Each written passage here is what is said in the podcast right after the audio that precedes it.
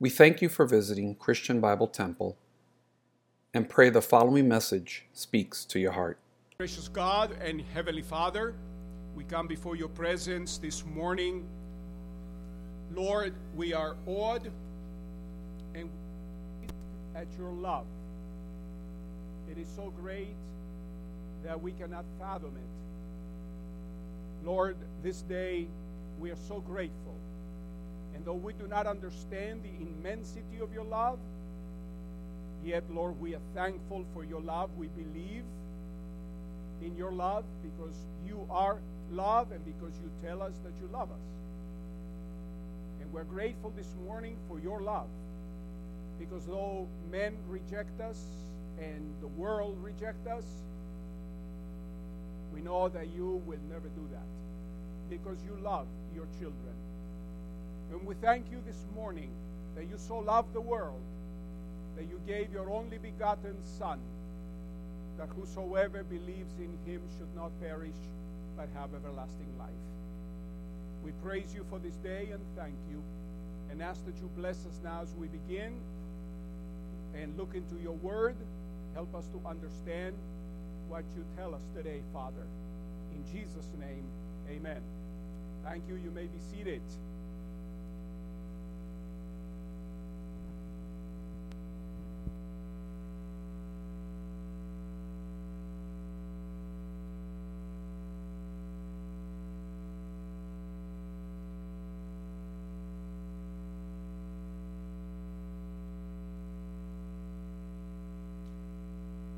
This morning, um, we started on time.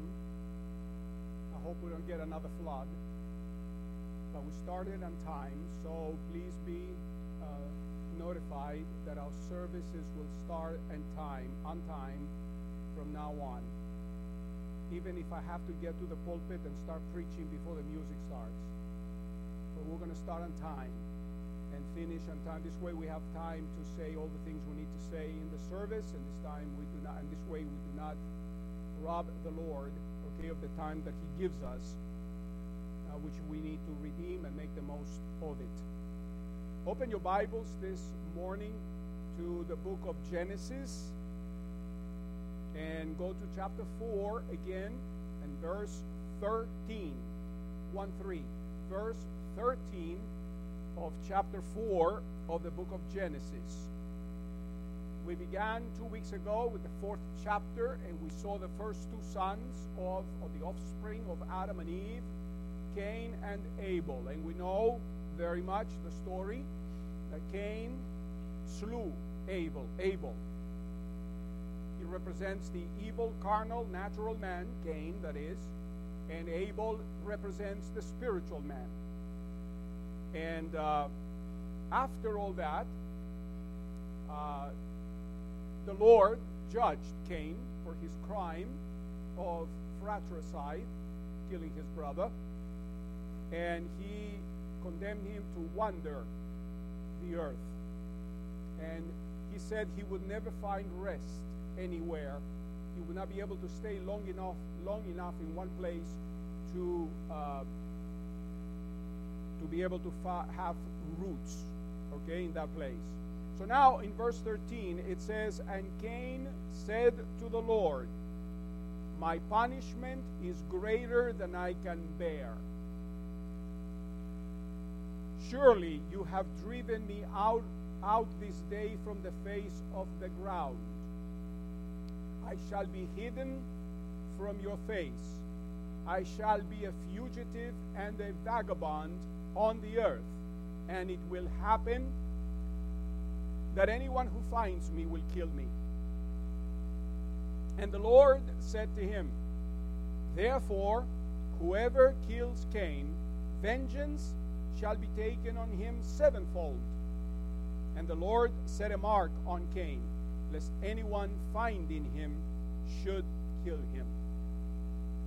Now, taking into account the fact that he slew his brother, I find it very ironic that he now is afraid that somebody's going to kill him. Do you know why that happens? We, when we suspect that somebody else is going to do something, it's because we have done it. Okay? the rest of Genesis 4 here gives us a picture of life in the antediluvian world. In other words, the world before the flood.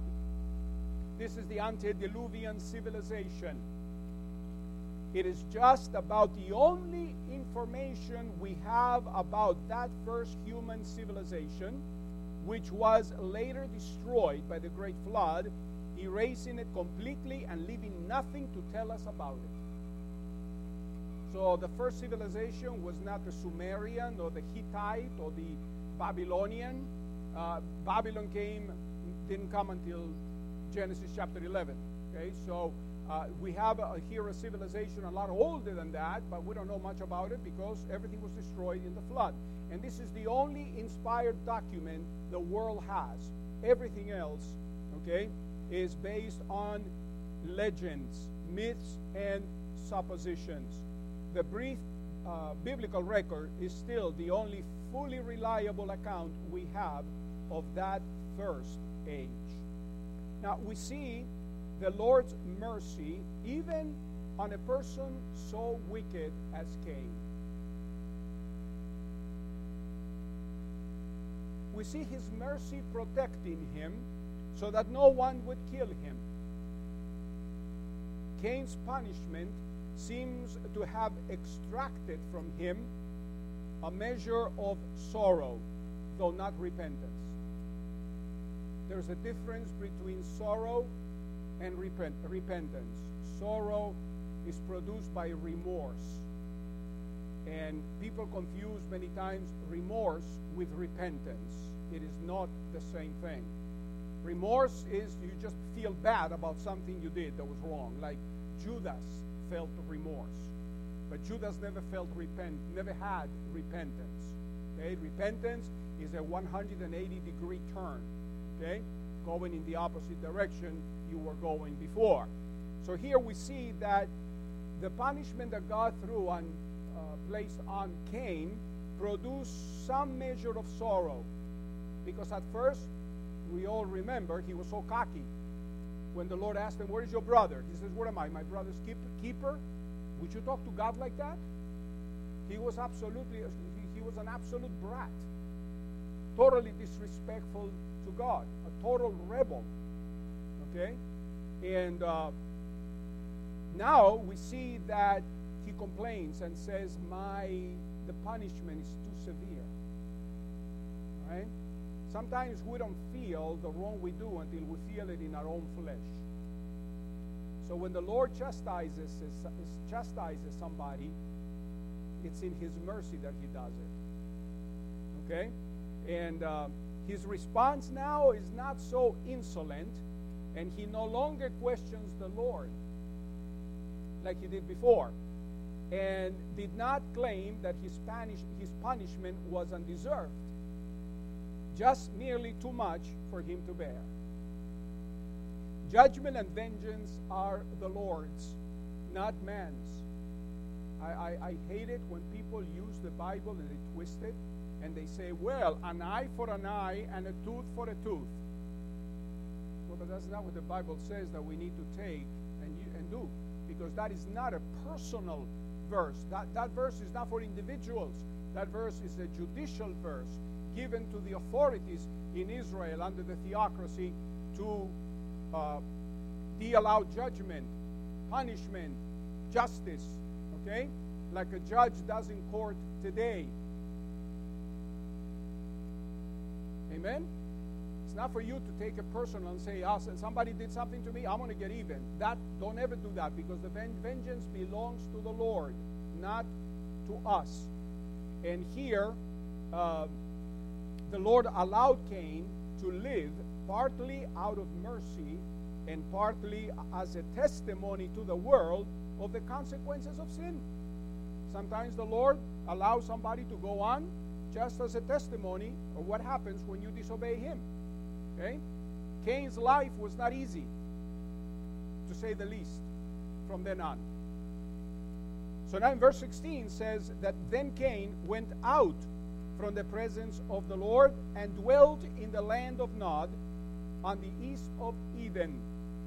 And Cain knew his wife, And she conceived and bore Enoch. And he built a city and called the name of the city after the name of his son. Now, Cain is excluded from God. In other words, where God reveals himself, Cain cannot be. Okay? Where did he manifest himself? Excuse me, in the Garden of Eden, right?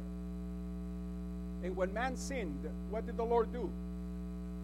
Expelled him. So now, where the, wherever the Lord is manifesting himself, Cain is far away from that. Okay? That's not to say that God is not everywhere. God is everywhere. But wherever he manifests himself, uh, apparently he was manifesting himself to Adam and Eve, vis- you know, visibly, or at least with light or something. So wherever he did that, Cain cannot be because of the, the judgment that fell on him. The land of Nod means the land of divagating and backsliding. Became a wanderer, a nomad, right? Due to the nature of the curse on him, Cain simply was condemned to be to, to live a nomadic life. Cain took a wife. Now here comes the big question from the atheists. Where did Cain find the wife? If God created only one man and one woman, well, if they would take time to read the Bible, they would find out where he got his wife. Because the Bible says, as, as we're going to see later, that Adam and Eve had many sons and daughters. So God allowed from those sisters for them to be able to take as a wife to reproduce the race. And then came a moment when God stopped that, didn't allow that to happen anymore, and we see that in the law of Moses, that brother and sister could not marry anymore. And, uh, and even now, you know, certain uh, ethnic groups, they intermarry, and there is a lot of mental retardation. That happens with the Mennonites and the Germans in Paraguay. They don't mix with the Paraguayans. They stay within themselves. And the blood doesn't mix. One, if the blood does not mix, that begins to produce problems. Okay? So when you, you have societies that, that are too close, isolated from the rest, uh, that's the, you begin to have certain physical problems. But at the beginning, it wasn't like that. The Lord allowed it at the beginning for the reproduction of the human race. And uh, he took a wife, apparently from one of his sisters, and she gave birth to a son. And here we see the founding of the first earthly city. The city's name was Enoch. Okay? And following, we see the list of Cain's main descendants. Look at verse 18. And I know we're going to see some names here. And I know this is, this, these are not some of the most exciting uh, verses of Scripture to read. But we thank, we must thank the Lord we have them because they give us a lot of information as we're going to see. So bear with me and follow with me. And if you think this is Hebrew, it is not. It's just the names. Verse 18 To Enoch was born Irad. And Irad begot Mehujael. And Mehujael begot Methusael, Methushael. And Methushael begot Lamech. Then Lamech took for himself two wives. The name of one was Ada, and the name of the, the second was Zillah. And Ada bore Jabal.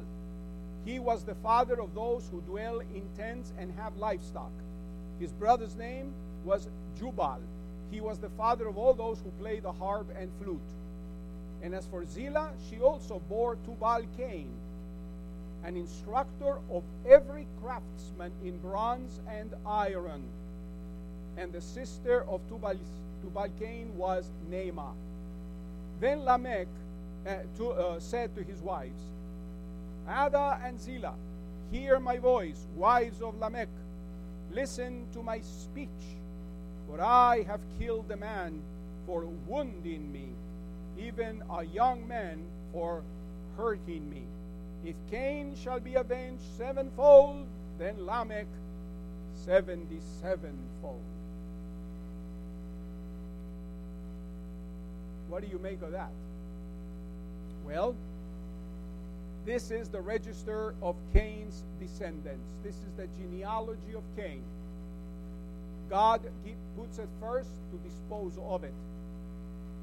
And all members of the Cainitic line of antediluvian civilization. Lamech, of the seventh generation of mankind, the seventh from Adam, from Cain's line, okay, in this line, reflects the developing spirit of this age. Notice, only the seventh generation from Adam, the seventh man from Adam, and already you see sin manifesting itself. His character revealed uh, by the preserved fragment of a song he had composed, the first recorded poem in history. This is the first recorded poem in history in which he boasts of his ability in combat and his determination to avenge himself on anyone trying to oppose him. This is a blasphemous outburst against God. When God punished Cain, he also protected him against anyone trying to slay him, as we saw before, declaring that anyone who did so would incur a sevenfold punishment. In other words, if anybody did anything to Cain, he would be judged seven times more severely. Lamech defies God and says that if Cain's slayer would be punished seven times, anyone trying to touch him, he himself would punish him 77 in retribution. Big bag of air, hot air. Okay? His boasting was blasphemous because what he's saying here is, I am more just than God. Now, the Lord did that for Cain to protect him. Lamech does that to protect himself. And who is he boasting to? To his two wives. I don't know if he was threatening them, trying to show him how what a tough macho man he was. So see, machismo did not start with Dominicans or Puerto Ricans or Greeks or any other ethnic group. It started with him. What nationality was him? Human.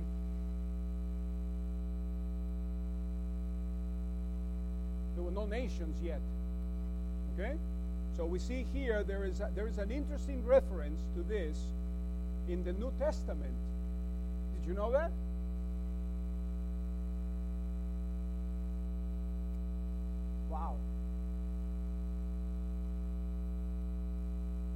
In the contrasting attitude a believer should have towards his brother. This is taught by the Lord Jesus Christ himself in Matthew 18 22. When Peter asked, asks him, How many times should I forgive my brother who sins against me? Up to seven times? Where do you think Peter got that from? I'm sure that as a Jew, he knew the book of Genesis. And the Lord says, I don't say to you seven times, but 70 times seven. Maybe the Lord had this in mind in his answer. Okay? Now you see how the Lord takes anything that man can do badly and he does it well. He uses it for good, not for evil, like selfish Lamech. Now, from the fall of man in Genesis chapter 3 to the flood in Genesis chapters 6, 7, and 8, there seems to have been no organized system of human government for controlling man's conduct. Though there were some from the patriarchal line, like uh, of Adam and Noah, uh, who heeded Adam's instructions, most people chose to go in the way of Cain, like Jude, the, the epistle of Jude tells us in verse 11. Okay, they went the way of Cain, rebellious. Rebellious against God. And it was not long before the wickedness of man was great in the earth, as we are told in Genesis chapter 6, verse 5. Now, when we read the first chapters of Genesis, we read one after the other and we think everything happened immediately. No, it didn't. It took thousands of years, as we're going to see. Okay? Everyone did whatever they wanted to do, there was no restraint. Pretty much like today. This proves that men cannot simply be left to their own devices. Because when you leave man to his own devices, he will turn to evil just like that. Somebody kills once, that's the hardest time. The second time is easier. That's why I totally disagree with what they're doing in, with, the, with the judicial system in this country. They put them in one door and out the other, at least in certain states like ours. They commit crimes and they put them in one door and take them out the other. They let them go. The other day, a, a, a, young woman in the subway, she got her leg slashed by somebody with a knife. It's coming to the point where people are afraid to leave their, their houses, their homes. Why? Because the authorities don't do what they're supposed to do. Oh, we have to show mercy. That's not mercy, that's satanic. You show, show mercy when there is repentance. If there is no repentance, there should be no mercy, should be judgment. Okay? Because, you know, does God forgive somebody who doesn't repent? Does He? I ask you a question Does God forgive anybody who doesn't repent? Are we bigger than God? That's why it's satanic mercy. Because we're not bigger than God. To say, so I know we need to forgive them. That's foolish. Okay? One thing is to want justice, is quite another to want revenge. Revenge belongs to the Lord. But justice, He has placed it in man's hands, as we're going to see when we study Genesis uh, chapter uh, 9, I think it is. Now, this here proves uh, the fact that pe- people are left to their own devices and there is no restraint, proves that men cannot simply be left to their own devi- devices. There must be laws and competent governments to keep order. Otherwise, the whole society descends into chaos. For this reason, after the flood, God formally instituted systems of human government in Genesis chapter 9 and in verse 6. Now, here we leave the Cainite line.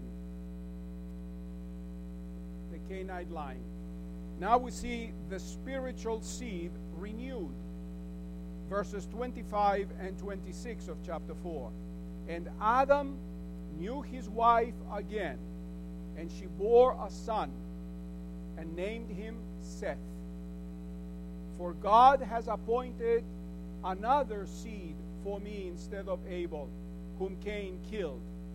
And as for Seth, to him also a son was born, and he named him Enosh. Then men began to call on the name of the Lord. We see here the birth of Seth, the third son of Adam and Eve, the substitute for Abel. And we see his descendants. Enosh means mortal. We also see that men began once again to call on the name of the Lord, that is, to use his name in worship or adoration. Now, this is not the line of Cain, this is the line of Seth. Okay? This is the spiritual seed. As opposed to Cain's carnal seed. This is the Sethitic line as opposed to the Cainite or Cainitic line. Though the Cainitic line developed, or uh, the, the, the, serpent's uh, seed in the life of mankind, God was still keeping the integrity of the promised seed of the woman. Remember the promise he made to the woman in Genesis chapter 3? I shall put enmity between you and her, you and the woman, he told the devil, the serpent, and between your seed and her seed. And that we call that the proto evangel. That's the first time the gospel is preached. Yes, camouflaged, okay, but it was developed later on in scripture. That was the promise of the Messiah, the promise through the seed of the woman, not the man, the woman. Okay? So now God didn't forget that. Now he renews that promise through Seth. He was supposed to be through Abel, but Abel was killed by Cain. Now the Lord takes up the, the godly line again. Okay? He doesn't forget his promises. And so we see God establishes a new beginning for the woman's seed by giving her another son instead of Abel. He gives her Seth. And what does Seth mean? Means substitution. This indicates that Eve also believed that it was through him that God's promises would eventually be fulfilled. She thought that the promise was going to be fulfilled through Seth immediately. Now, we're told that in the days of his son Enosh, men began to call on the name of the Lord. This might, might imply the beginning of public worship of the Lord, okay? which was absent from the Cainitic line, and the beginning of the practice of prayer. Though the Sethites recognized the authority of God, they nevertheless were like the Cainites, members of a fallen race. Though Seth's seed was the seed of the woman, and the godly seed is, has a new beginning, nevertheless, those descendants were as much sinners as the Cainites were, because they all came down from Adam and Eve. Okay, they plunged the whole human race, their descendants, into uh, sin. Now, the beginning of chapter 5 reminds us that God created man in the image excuse me in the image of God. But in, in chapter 5 verse 3 as we're going to read, we're going to see that it says that Adam begot a son in his own likeness after his image named him Seth. Now between Adam and Seth there came the fall.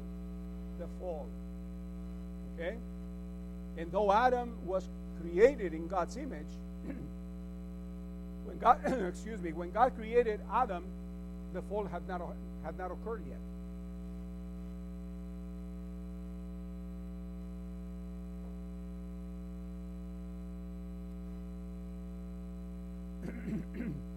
but when Adam had Seth, the fall, the fall had already happened.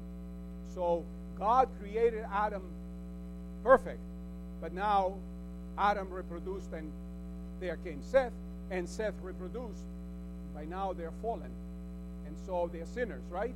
So they're produced after their own kind, their own image. In other words, sinful like they they were. Okay? And um, Seth was begotten in Adam's image, partaking therefore of, of his father's sinful nature. Open with me one second, if you please, to the book of Romans, chapter 5. Romans chapter 5, verse 12. This is a familiar verse, and it says, Therefore, just as through one man sin entered the world. Do you think the Apostle Paul believed in the book of Genesis? And death through sin, and thus death spread to all men because how many? How many sinned? All. Does that include you? It includes me? Yeah? Okay? But it says there in verse 13, For until the law, sin was in the world, but sin is not imputed where there is no law. Nevertheless, death reigned from Adam to Moses, even over those who had not sinned according to the likeness of the transgression of Adam, who is a type of him who was to come. In other words, a type of Christ, the second Adam. Okay? Now, this, uh, the, this following chapter that's coming up, chapter 5, uh, gives us the list of names and the ages of the antediluvians. Again, antediluvian means those who lived before the flood. It may seem dull and monotonous at first, but it becomes meaningful and exciting as we look closer at it. He tells us that men once were able to live almost 1,000 years.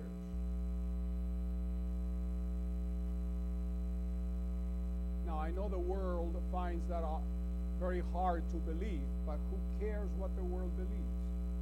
God tells the truth, God doesn't lie. The Word of God is true from Genesis to Revelation. And God, there's one thing God cannot do He cannot lie. And that's not a sign of weakness, it's a sign of strength. To be able to lie is a sign of weakness. So we see here that it gives us the idea or an, an idea of the marvelous nature of the early world's environment. It also indicates that men were able to father children during most of their long lives.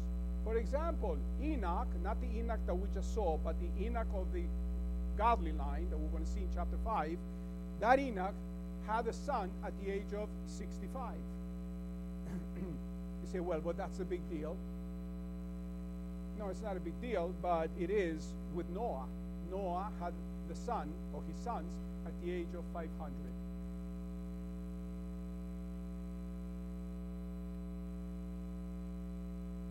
Now, let me ask you this Christian Bible Temple. Are you Christian Bible Temple? Or are you Christian Unbelieving Temple? Amen, Ivan. Blessed art thou, for flesh and blood had not revealed this unto thee, but my Father who is in heaven, and your Father too. Amen. I'm not sounding like the Lord Jesus. I'm not, I mean, I sound like the Lord Jesus, but I don't pretend to be like him. Because God is our Father, isn't he? Is God your Father? Is he? Do you believe that Noah gave birth at the age of 500?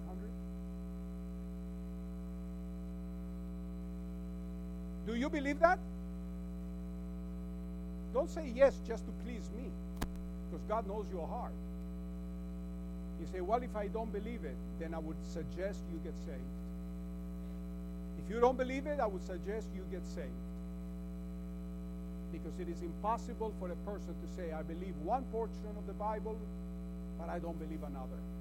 The Bible, either you believe it all or you don't, don't, don't believe any of it. And when you don't believe the Bible, you're calling God a liar.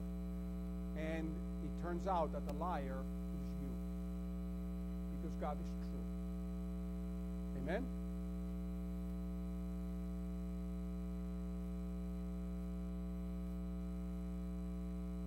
The recorded names are those of sons who turned out to be in the line of the promised seed.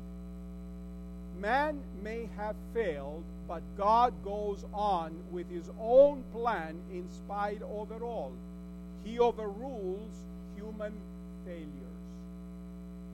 So we enter chapter 5, and obviously we're not going to cover the whole chapter today, but we see here the genealogy of Seth. Okay?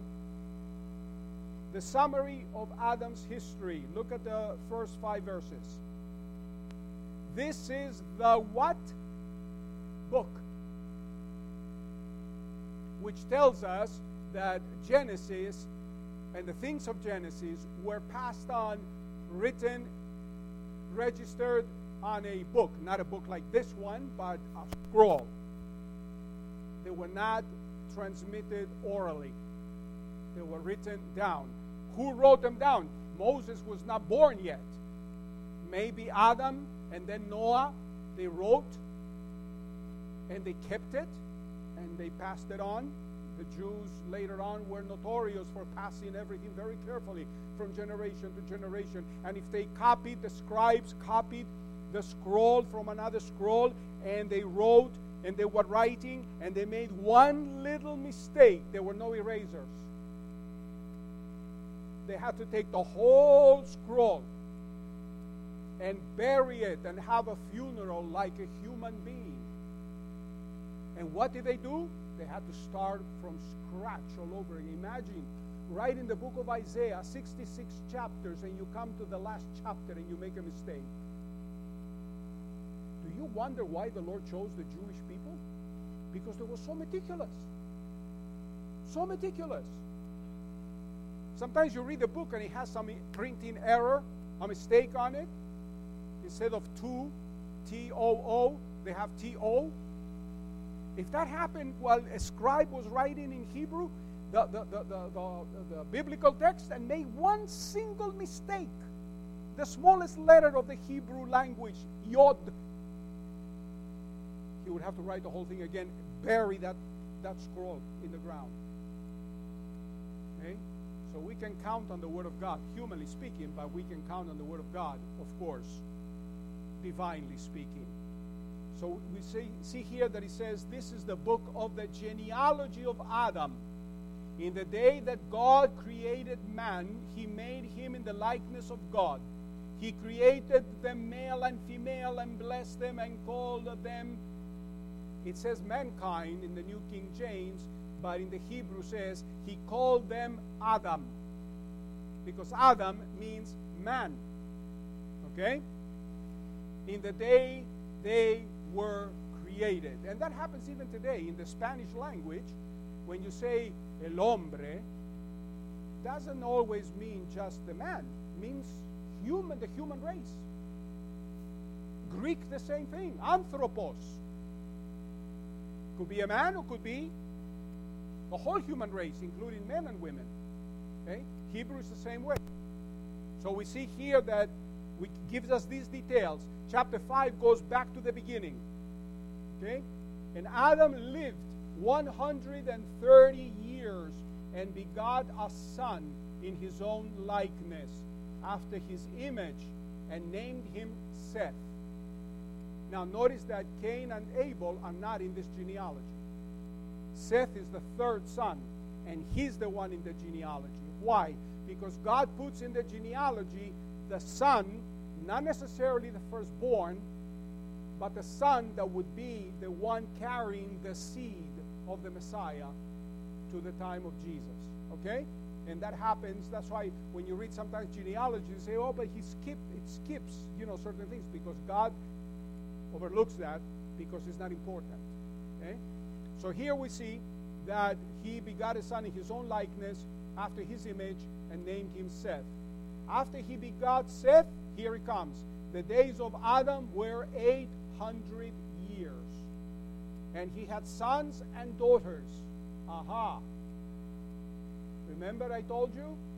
Where did Cain get his wife? From one of his sisters. Okay? So all the days of Adam, Uh, all the days that Adam lived were 930 years and look the last three words. And he died. Why did he die? Because he sinned and fell. God did not create man to die. The intention of God from the beginning was that man would live forever and so that he could have fellowship with him forever. But man chose to, to, to sin, and therefore death came into the picture. Okay? Chapter 5 of Genesis marks one of the major divisions of the book. It's important to note it says, This is the book of the generations of Adam. This is a written record, as I said before. It was not transmitted orally. We have here a summary of Adam and Eve's creation. We see reiterated the fact that God created man in his image, according to his likeness. And in verse 2, Adam refers to the race, okay, the, as, I, as I explained before, including both uh, Adam and Eve, as if saying uh, God called their name man.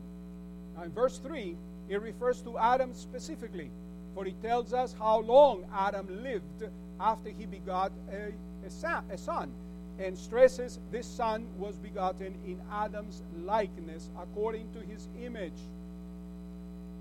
The same thing the text states when it refers as to how God created Adam, that is, according to his image and likeness, which blasts the theory of evolution.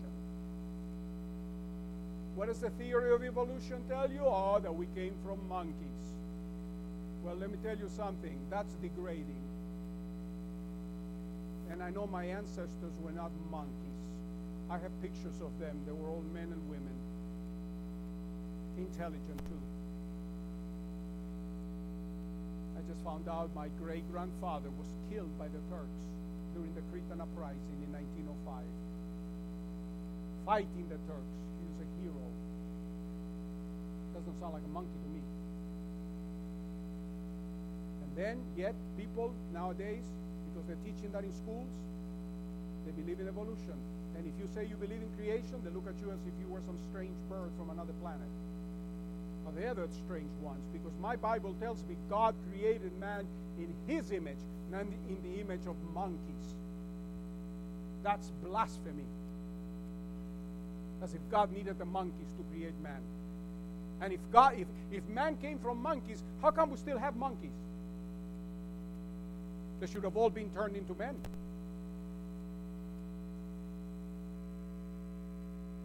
As we say in Spanish, más mona será tu madrina.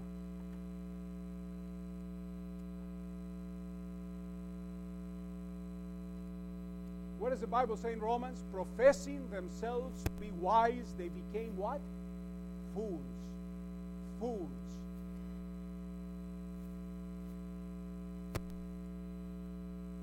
These verses refer to Genesis 1 26 through 28, where God says, Let us create man in our image according to our likeness. Tying this section with the first record. The first was the record of the heavens and the earth, according to chapter 2, verse 4. The second was the record of Adam. Uh, the, the, the record of Adam was just completed Genesis 5 1. And much later, we're going to have the record of Noah in chapter 6, verse 9. It was necessary for all three records to be tied together to give us a continuation of the official history of the human race, especially of the line of promise. The record of Cain's descendants stops with the, de- the deeds of Lamech, the seventh from Adam from that line, as we saw. Now, from verse 5, the record focuses only on the line of promise, the line of Seth. Why? Because that is the only important one. Okay? This brief summary makes this section a complete record of the antediluvian patriarchs, from the creation down to the birth of Shem, Ham, and Japheth, the sons of Noah, providing the history from creation to the flood. And there is no other inspired record giving this kind of information. All other records are based on myths and fables and man's suppositions. This is the only inspired record of early man. Okay? But men choose to ignore it and they rather believe Darwin. Don't you believe it? Darwin had too many problems. Genesis 5 5 gives Adam's obituary, fulfilling the physical aspect of the judgment pronounced on him in chapter 3, verse 19. You will die. And what happens? After 900 and some years, he died. He died as a result of his sin. Truly, Romans 6:23 reminds us of that. The wages of sin is what? Death. Why do people die? Because of sin. In 1 Corinthians 15, the Apostle Paul says, For as in Adam all die, so in Christ shall all be made alive. Is it true that in Adam all die? Is it true? Well, if the first part of the verse is true, you can bet you that the second part of the verse is true as well. Because even though as in Adam all die, so in Christ shall all be made alive. But you have to be in Christ to be made alive. If you remain in Adam, you shall die, and that's it. That's why somebody said, if you die once, if, if you're born once, you die twice. But if you're born twice, you die only once. Have you been born twice? But Adam, in spite of that, lived to the age of 930. Seth is the substitute for, of Abel, the son whose seed would inherit the promise. And Eve thinks again that he is the promise, uh, the promise, uh, the seed promised to her. In any case, it is the spiritual seed, and Cain is the carnal seed. Besides Seth, Adam and Eve had many more children, which is logical for the procreation of the human race. Then we see how long Adam lived after he begot Seth. How long did he live after he begot Seth? 800 years. And lastly, we see how many years he lived in total 930. And if you think he lived a lot of years, there's another, another one in the Bible that we're going to see later on who lived more than Adam. He's called Methuselah. That's why in Spanish we say más viejo que Matusalén. Why do you say that? Because he lived to 969. And you know what Methuselah means? When he dies, it shall come. What? The flood. And Methuselah was the last one to die before the flood. God says what he means, and he means what he says. Thus saith the Lord. The Lord says it, perk up your ears. Listen. We thank you for listening to this message and pray that the Word of God spoke to your heart. To listen to previous sermons, please visit us at www.cbttbc.com or anchor.fm forward slash CBT hyphen sermons.